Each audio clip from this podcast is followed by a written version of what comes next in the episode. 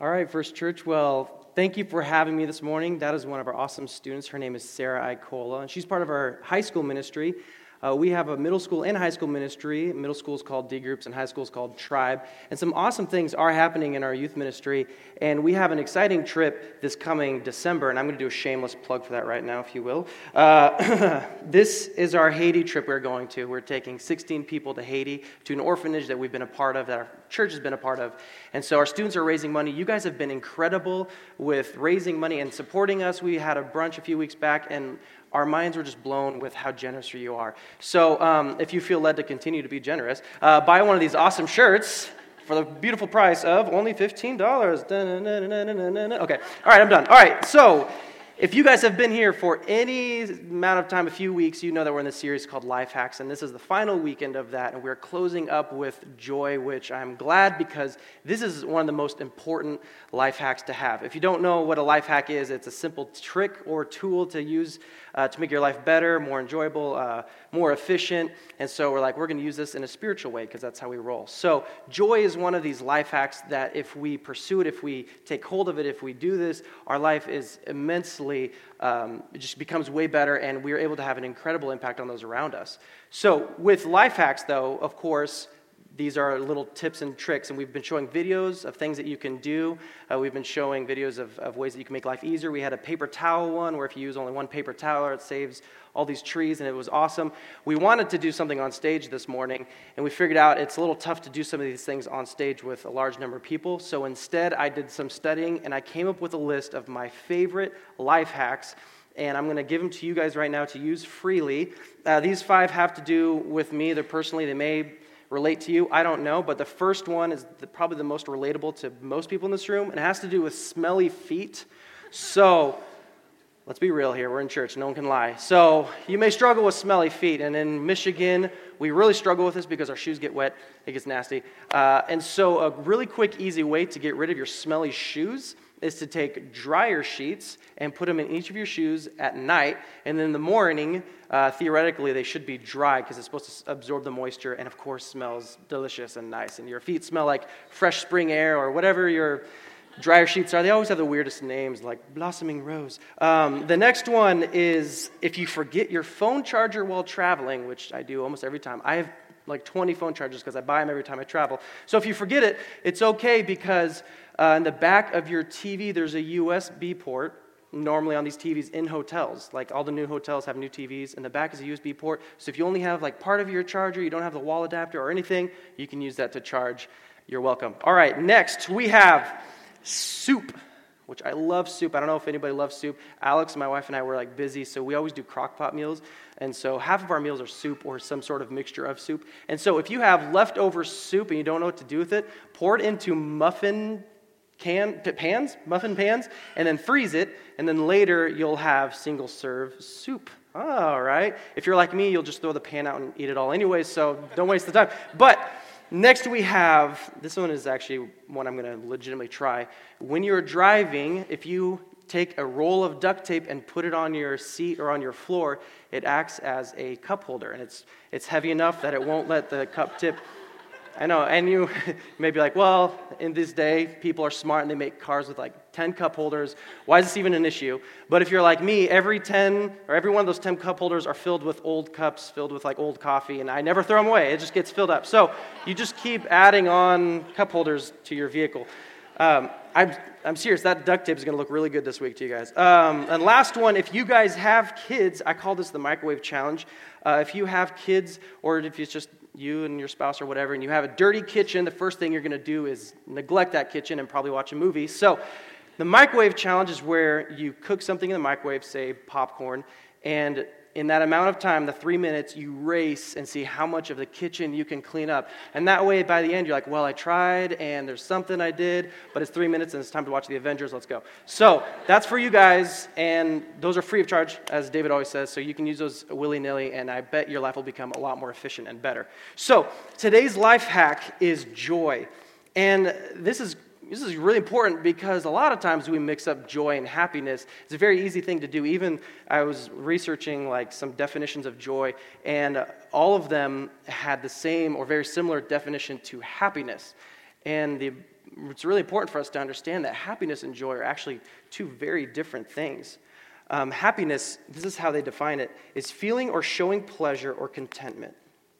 This might be you eat ice cream and you're happy. I know I am. I eat ice cream like at DQ or I go to get Graeter's ice cream at Meijer. Oh man, I'm so happy. Uh, you, when your house is perfectly clean, maybe you're happy then. You're like, oh. when everything goes according to plan, you've laid out the schedule and everything goes great, and you're happy. You're like, yes, I'm so smart.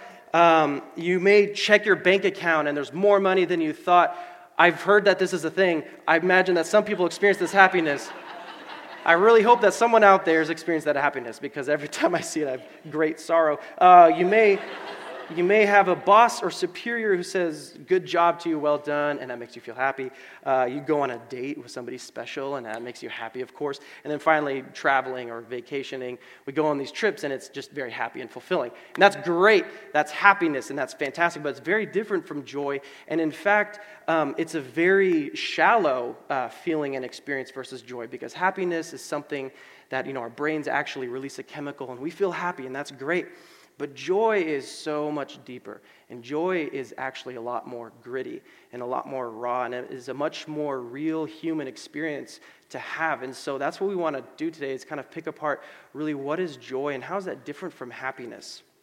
The definition that I found for joy is actually comes from Rick Warren. He's a pastor at Saddleback Church in California, and he's a well-known guy. He's pretty smart, and he says this. He says, "Joy is the settled assurance that God is in control of all the details of my life, the quiet confidence that ultimately everything is going to be all right, and the determined choice to praise God in every situation. I'm going to read that one more time for those who are falling asleep. Joy is the settled assurance that God is in control of all the details of my life. So, God's in control. The quiet confidence that ultimately everything is going to be all right. So, everything's going to be all right and the determined choice to praise God in every situation. So we choose continually, day in and day out, to praise God. So, three things that are similar but very different and very critical for when we understand what true joy actually is. And so, when we look at life, a lot of times we use this analogy. You probably have heard this using hills or roller coaster. You say, oh, life is like a hill or a roller coaster. There's ups and there's downs, or or your relationships are like a roller coaster. There's goods and there's bads, and you know we're going up and down and all these things. And you know that's a great analogy if you're wanting to focus your life on happiness. But I actually think after doing spending this week thinking about this, I, I believe that looking at life as hills and roller coasters is actually a very uh, unhealthy way to look at life. Because if that is the way that we perceive everything as ups and downs, then we don't really understand what joy is. The reason that there's ups and downs is because things are great and things are bad, because happiness and sorrow, they cannot coexist together. You cannot be extremely happy and extremely sorrowful at the same time. They, they're different, and so you're either happy or you're sad. And I think that a lot of people I think that we miss out on that. But instead of looking at life as hills and a roller coaster, I heard this analogy, and you might have heard it too. It says we should look at life as two train tracks. If you've ever been on a train before, uh, you know that there's rails that guide the train, and there's two of them usually, and they are beams. And they're very similar. They're, uh, they're on one side of the other. They help the train get from point A to point B. They're, they look the same and all this stuff. However, they are also very different. They're two very separate, different beams or guide rails that guide this train, but they also both are equally important to get that train from point A to point B. And when we look at life, I think that this might be a healthier way for us to look because one side of that track might be the things that are beautiful. You know, you're going through life and man, these things are great. Uh, this part of my life is, is going good and I'm really crushing it and it's beautiful and I love this, it's going fantastic. And then this side of my life, there are things that are still broken because nothing is perfect. And there's still pain. There's this part of my life that is still kind of causing me uh, pain and causing me regret. And if anybody has been alive you know, longer than a day or so, you realize that every day life is filled with both beauty and pain, and both happiness and sorrow. And so, if we look at life as train tracks that we can, we can live and walk alongside God in a life where both can exist, that's where true joy is found. Because it's not circumstantial and it's not either good or bad, but it's both and. And like I said, if you guys have been around long enough, you realize that this is the way we live our life is that there's both and in almost every aspect. And so joy is not a feeling like happiness.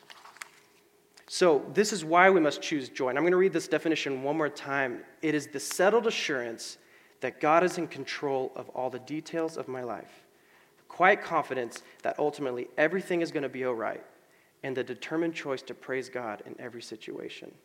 So we know what joy is and this series has been following the writings of a guy named King Solomon, and he wrote this book called Proverbs, and that's what we've been pulling all these series about. And King Solomon was a really interesting guy. He was uh, put in power kind of at a younger age. He was nervous and scared. He was put as king, and you know he's like, "What am I going to do?" And God visits him in a dream, and says, "God says, what do you want? I'll give you anything, because um, I know that you really need help."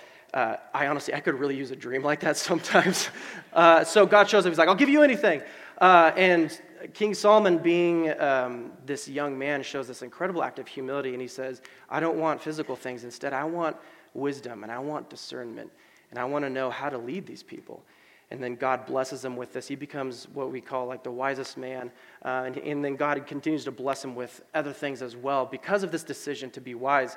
And so, this is the guy who wrote Proverbs. So, we know that what we're about to read is like top quality stuff. Okay, I didn't like make this up. This is like for real the wisest guy. So, Proverbs 17 22, it says this A joyful heart is good medicine, but a crushed spirit dries up the bones. A joyful heart is good medicine, but a crushed spirit dries up the bones. And I wonder where you fall this morning. What side of that verse are you leaning towards? Do you feel like, yeah, I'm I'm more of a joyful person. I, I feel like I understand and grasp this like two track idea where I can have both and, and that's where joy lies. I feel like I'm getting that. Or maybe you fall on the other side of the verse where you'd say, Man, I am just crushed right now. There's this thing in my life where it's maybe everything in my life where I feel like I am just broken and crushed. I feel like my bones are dried up. Because in life, there's a lot of things that cause us to feel crushed. There's a lot of things that make us feel dried up and like we're wasting away. Um, things like relationships. Man, our marriages sometimes, we had this plan and this dream and this future, you know, we, we knew it was going to happen and we knew this person, and then things maybe didn't go the way we thought. Um, maybe they passed away. Maybe something drastic happened, and, and this relationship that was supposed to be so intimate is broken, and we just feel ultimately crushed and alone. And what am I going to do? Uh, maybe it's your job. Maybe in the situation you feel like, man, I'm not making enough, and this is struggling. I'm barely, barely making. I'm just, I'm crushing under this weight of responsibility, and no matter how much I try, I can't, you know, climb the ladder. No matter how much I do, I can't, you know, please my my boss or my superiors. Maybe you're working alongside somebody who is just draining, and you just feel crushed. I have um, the awesome opportunity of working alongside my wife, Alex. She does middle school and I do high school. And so I honestly don't have that problem, but she definitely does. So I'm sorry, Alex, you're probably feeling crushed. Um, so you may feel that way. There's all these things in our life that just feel like they're crushing us. And, and another big one is, is health. Uh, and I said this in the last service too, but I, when I came on staff here, I never really realized how much people in our, in our community, in our family here, uh, struggle with health. And not only that, but how crushing that is. I personally haven't had a lot of huge health issues, but I've been a part of the hospital visits, and so I go and I meet with people and we pray, and emails are sent, and we're updated on things. And I begin to realize like how many people struggle with this health that could be crushing, or has someone in their life that has struggling with health, and it's just crushing, and it's it just wears you away. No matter how much money or time or prayer you throw at it, you see, it seems like just things don't get better. And so there's so many things in our life that cause us to feel crushed. And when I think of crushed, I think of a piece of pottery um, or like a vase. Maybe you guys have had one and it's been broken or knocked off a shelf. That's me. I always knock things off shelves. And whenever they fall and break, they blow up into a million pieces. No, no amount of super glue is ever going to repair that. And it kind of feels that way in life. We're like, man, I'm crushed, I'm broken, and it's hopeless. There is absolutely no way that I could possibly be brought back. There's no way that I could possibly be healed. There's no way I can come up out of this crushing weight or just feeling dried up. But God says in this verse, I love this, a joyful heart is good medicine. And so we know that there's hope. And so is it easy? no. And that's actually what I've been wrestling with this week is choosing joy or having joy. Is this is this something I choose? Do I, do I choose to be joyful? Is it something that I pray for and you know, God gives it to me? Is it something that somebody helps me grow in? I mean, how, how, do, how does a person become a joyful person? Because a lot of us, I think, in here would be like, you know, this is great, but you don't understand my situation. There's no way that in my life I could be a joyful person right now. Maybe in a couple years, or maybe a couple years ago I could have been, but right now I can't. I think that's how a lot of us feel is I, I can't choose joy. And so I want us to remember our definition of joy. It's one, confidence that God has control. Two, believe everything's going to be all right. And three, praise God all the time. So we're going to read here what Paul says in Philippians 4 4. he says, Rejoice in the Lord always. Again, I say rejoice. So we see that rejoice is actually a verb, it's not a noun at all. Uh, it says joy is not something that is given to you. It's not something that's a personality trait or a characteristic. You can't just be like, oh, that person is joyful because they were born that way, or, you know, it's just the way that their makeup is, that they're just naturally a joyful person, so I'm not going to be joyful. But we see right here that Paul starts off immediately by saying, rejoice. This is a choice, this is an action. I tell you to rejoice. Again, I say rejoice. And so, what is the difference if rejoicing and then rejoicing in the Lord? What does that even mean? So he's telling us to rejoice, okay, but what does that mean to rejoice in the Lord? So I dug around a little bit and I found this in Psalms. David wrote this. He says, You make known the path of life. You will fill me with joy, and this is important. You will fill me with joy in your presence.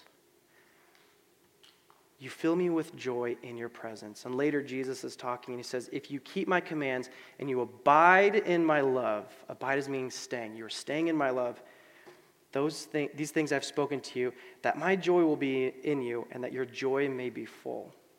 So we see from the scripture and, and other scripture as well, God is saying, Yes, you can have joy, but not apart from me. You need to abide in me. You need to be near to me. He says, I will fill you with joy when you are in my presence. It's not a Sunday morning thing. This is so simple, and I'm sure we've all heard this so many times, but we need to choose to be near to God, to be in this relationship where we are in His presence. It's not just right now, but it might be in your car, it might be at a soccer game, it might be, you know, while you're nursing your kid back from health, it might be in classroom. I don't know where it is, but consistently we need to be in a place where we know we are near to God and that our relationship with Him is tight. I've asked a few students this before, um, but if you were dating God, would he break up with you? Oh, that's a tough question, isn't it? Think of the quality time that it takes to have a healthy dating relationship or marriage, and how much time you give to that other person, how much you know them, and how well they know you. And so you ask yourself, how well do I know God? And almost even more difficult, how well, how well does God know me? How much do I really open up and be real around God? And it's critical because if we're going to have joy, he says right here, rejoice in the Lord. He doesn't just say, rejoice, hey, rejoice. He says, rejoice in the Lord. And he says, always. And that's the third point of Rick Warren's definition. He says, determined choice to praise God in every situation. And this is the hardest part of joy. Because he isn't saying be happy. He's not saying, hey, be happy all the time. I say again, be happy. No, but he's saying always. And so when he says joy, he's not talking about happiness. He's not saying walk around and be happy and smiling and pretend everything's okay and put on a mask or you know give high fives. No, not at all. Because in fact, a lot of the rejoicing, a lot of, a lot of the songs in the Bible are actually mournful or in a, in a place where the, the author is searching and he's terrified or he's scared or he's alone and he's saying, God, I need you, um, but I know you're bigger, so please provide for me. Fight off my enemies. Take take my side and he's and it's this raw tough, gritty emotion where the author is saying, I know you're bigger, but I really need you right now. And so when Paul is saying rejoice always, he's not saying, hey, laugh all the time, you know, give chest bumps, just pretend like everything's going great. No, not I don't think God is saying that at all. Because there's a lot of really healthy ways to work through emotions that we see throughout Scripture. And pretending to be happy is not a healthy way of handling that. But he's saying, rejoice. Find confidence in me. Know that everything's going to be okay. Praise me always. And finally, he finishes with, Again I say rejoice. And this is actually really, really important because uh, nowadays, when we uh, type something or text something, we can use bold and ital- we can italicize and underline and you can use all caps. If you get an email like in all caps, there's like 10 exclamation points, you're like, you know you're in trouble. You're like, ah! Um, I get those all the time. And so, believe trust me, you know, like when it comes in all caps, you're like, oh man, they really mean this. Like, I need to pay attention. Um, and so, you know, back when these scriptures were written, they didn't have bold or they didn't underline or any of that stuff because they had many people scribing and writing. And so they couldn't be like, hey, can you like write that word rejoice and then write it over three times so it's bolder. No, like that's ridiculous. So what they would do is instead they would have it repeated. And so it says, Rejoice in the Lord always. Again I say rejoice. Almost to say, hey, if you were sleeping, wake up because you need to get this. Again I tell you to rejoice. And that is critical. And so as Paul's writing this, he's coming from a place of complete authority to be saying this to us. Uh, a lot of us, I think, would say, well, this is great, but again, you still don't understand what I've seen, what I've done, what I've been a part of, what has happened to me, or people in my life. You don't get it. This is a great message and it sounds pretty, but like, it's not possible. But Paul is coming from this place where he has complete authority to be saying this because originally he was not Paul. You might know the story. He was called Saul. He was a high religious leader and he hated Christians and he killed them and imprisoned them, beat them. He was doing everything he could to shut down this ministry and this church that Jesus had set up and he just hated Christians.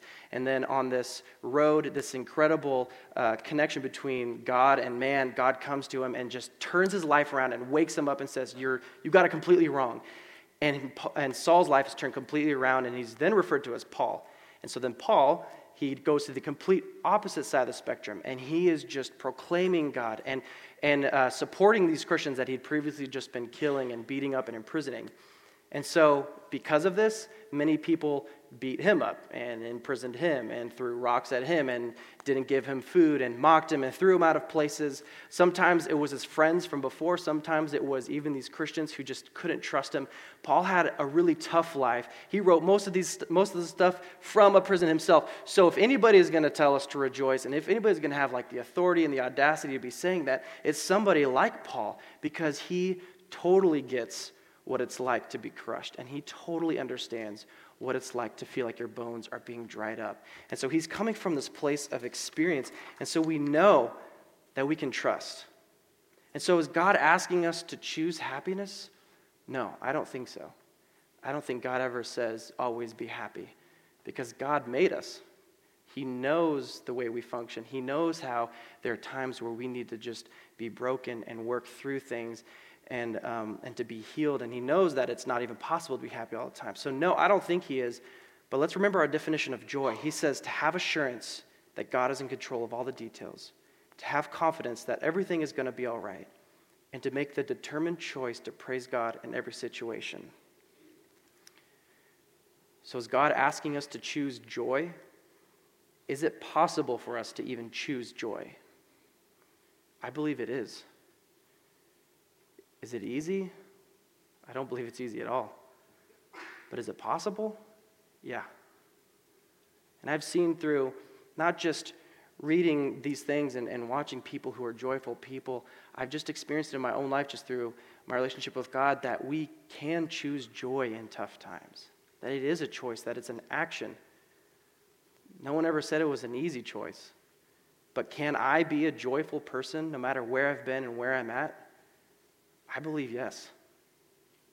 In the first part of this scripture, he says, A joyful heart is good medicine. And that's really important because I think a lot of us really need some good medicine right now. I think the idea of having medicine for our soul sounds really appetizing. And When someone is sick and uh, they take medicine, you know, you've probably seen this, the person gets better, but also the people around that person also get better, right? Are there any parents in this room? You better raise your hand. Oh, there are way too many people to not have parents in this room. Okay, so if you are a parent or if you've been a part of any, has anybody been in a family before? Please. I swear, every one of you better raise your hand. Okay, if you've been in a family before, if you exist, then you know what it's like to have somebody sick in your family. And when someone in your family is sick, they're not just sick, Everybody else in the family is sick of them and just tired in general. And so when somebody brings in medicine and that person is healed, it's not just that sick person that is influenced, but of course, like everybody else in that household is just way better. Uh, whenever I get sick, my wife and I are different. Whenever I get sick, I want to just like lay in bed and close the door. I'm like, please just let me die. I want to be alone. And so I'm, I love to be alone. I don't want to be touched. Um, and Alex loves to be pampered, so I you know bring her things to eat and drink and turn the TV on. And so when uh, Walgreens calls and they say, hey, we have your medicine or whatever, and I go and I pick it up, like the Weeks household is a much better place for it. And everybody inside of it is vastly impacted because of this medicine, not just because the person who's healed, but because everybody else around them is healed. And so I wonder who in your life would be vastly impacted if you chose to be joyful. And I wonder if, if you had a joyful heart and if, if, if I had a joyful heart, if I woke up every morning and I said, I'm going to pursue this, I'm going to be somebody who's known as a joyful person I wonder who in my life uh, would be changed. I wonder who in my life needs to see a joyful heart, who maybe has never even witnessed what it's like to be around somebody who's filled with joy. I want to share this story about somebody. You probably have actually heard it. Uh, it's the story of Mitch Rawson, and he's this teenager. He's, he's the nephew of Chris Spitters, who's our student pastor and also over at Stevensville. Um, and if you know the story, it's, it's an incredible story of this young man who was a high schooler, was diagnosed with cancer, and had this, you know, this fight for you know, several years and um, battling cancer and, and different things that went good and things that went bad. And he just created this gathering, almost a following of people who just would keep track of him and, and talk to him and give updates and send updates to other people. And he had this following of many people who cared and were concerned and were praying and who were impacted because of Mitch. And as he battled through this, he was such a strong man. And everybody who knew Mitch or got a chance to meet him would just talk about how he was so, I would just say, strong and confident in who God is. His parents, we, we heard many stories about his parents who would be, you know, crying and they'd be suffering and, and they would come to him and they'd be like, you know, this is hard, like we're sorry, we have some bad news or whatever. And he would always say, it's okay, God's in control. And he had this joyful heart about him that wasn't, wasn't always happy, but it was joyful, knowing that God was in control. And, and Mitch, he ended up passing away. And it was, it was devastating to his community and his family and, and to even our students here in our church.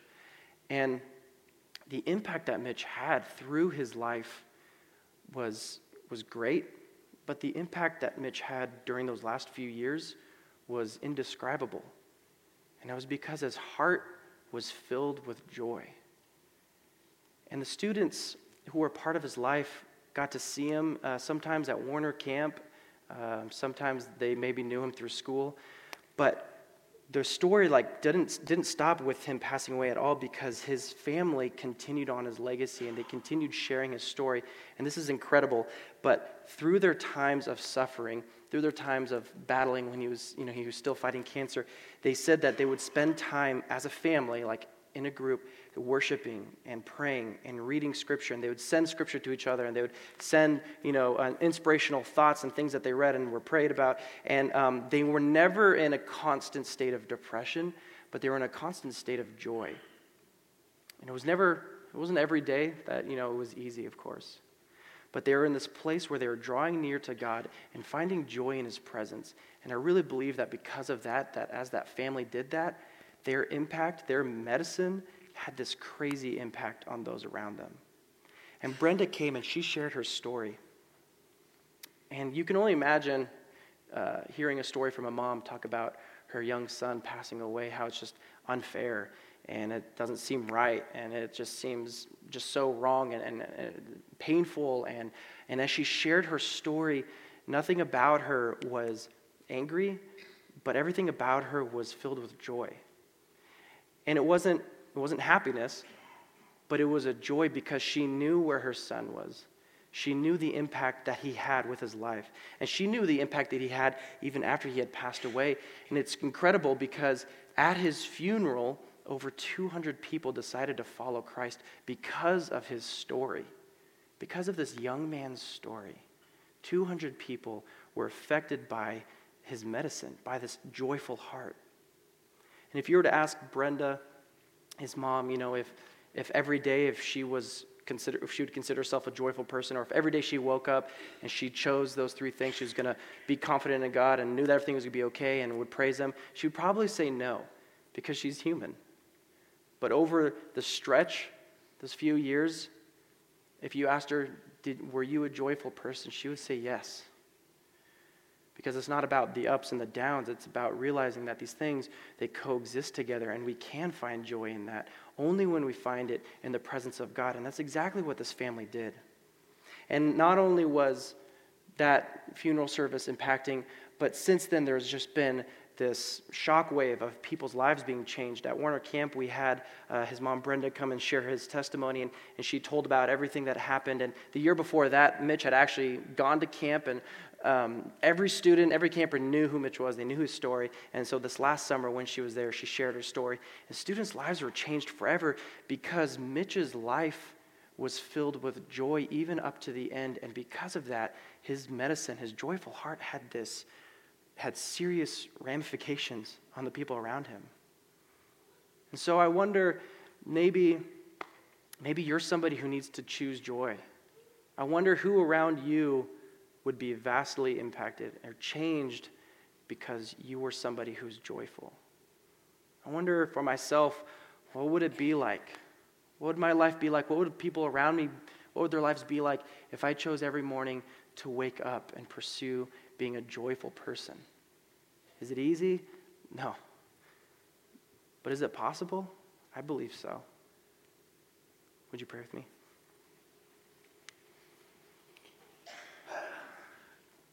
God, we come before you just real human beings who are broken and feeling crushed, um, maybe dried. God, we just need new life breathed into us. So, Father, I just ask that as we leave this place, we don't just stop thinking about it, but that you consistently remind us day in and day out, morning in and, and night out, when we're driving to work, when we're driving home. God, you remind us to choose joy. And God, I just pray that you bring to our mind people around us that might be really impacted and changed if we choose joy. God, show us the potential of what it could be like to be a joyful person and to see the changes in those around us because of it.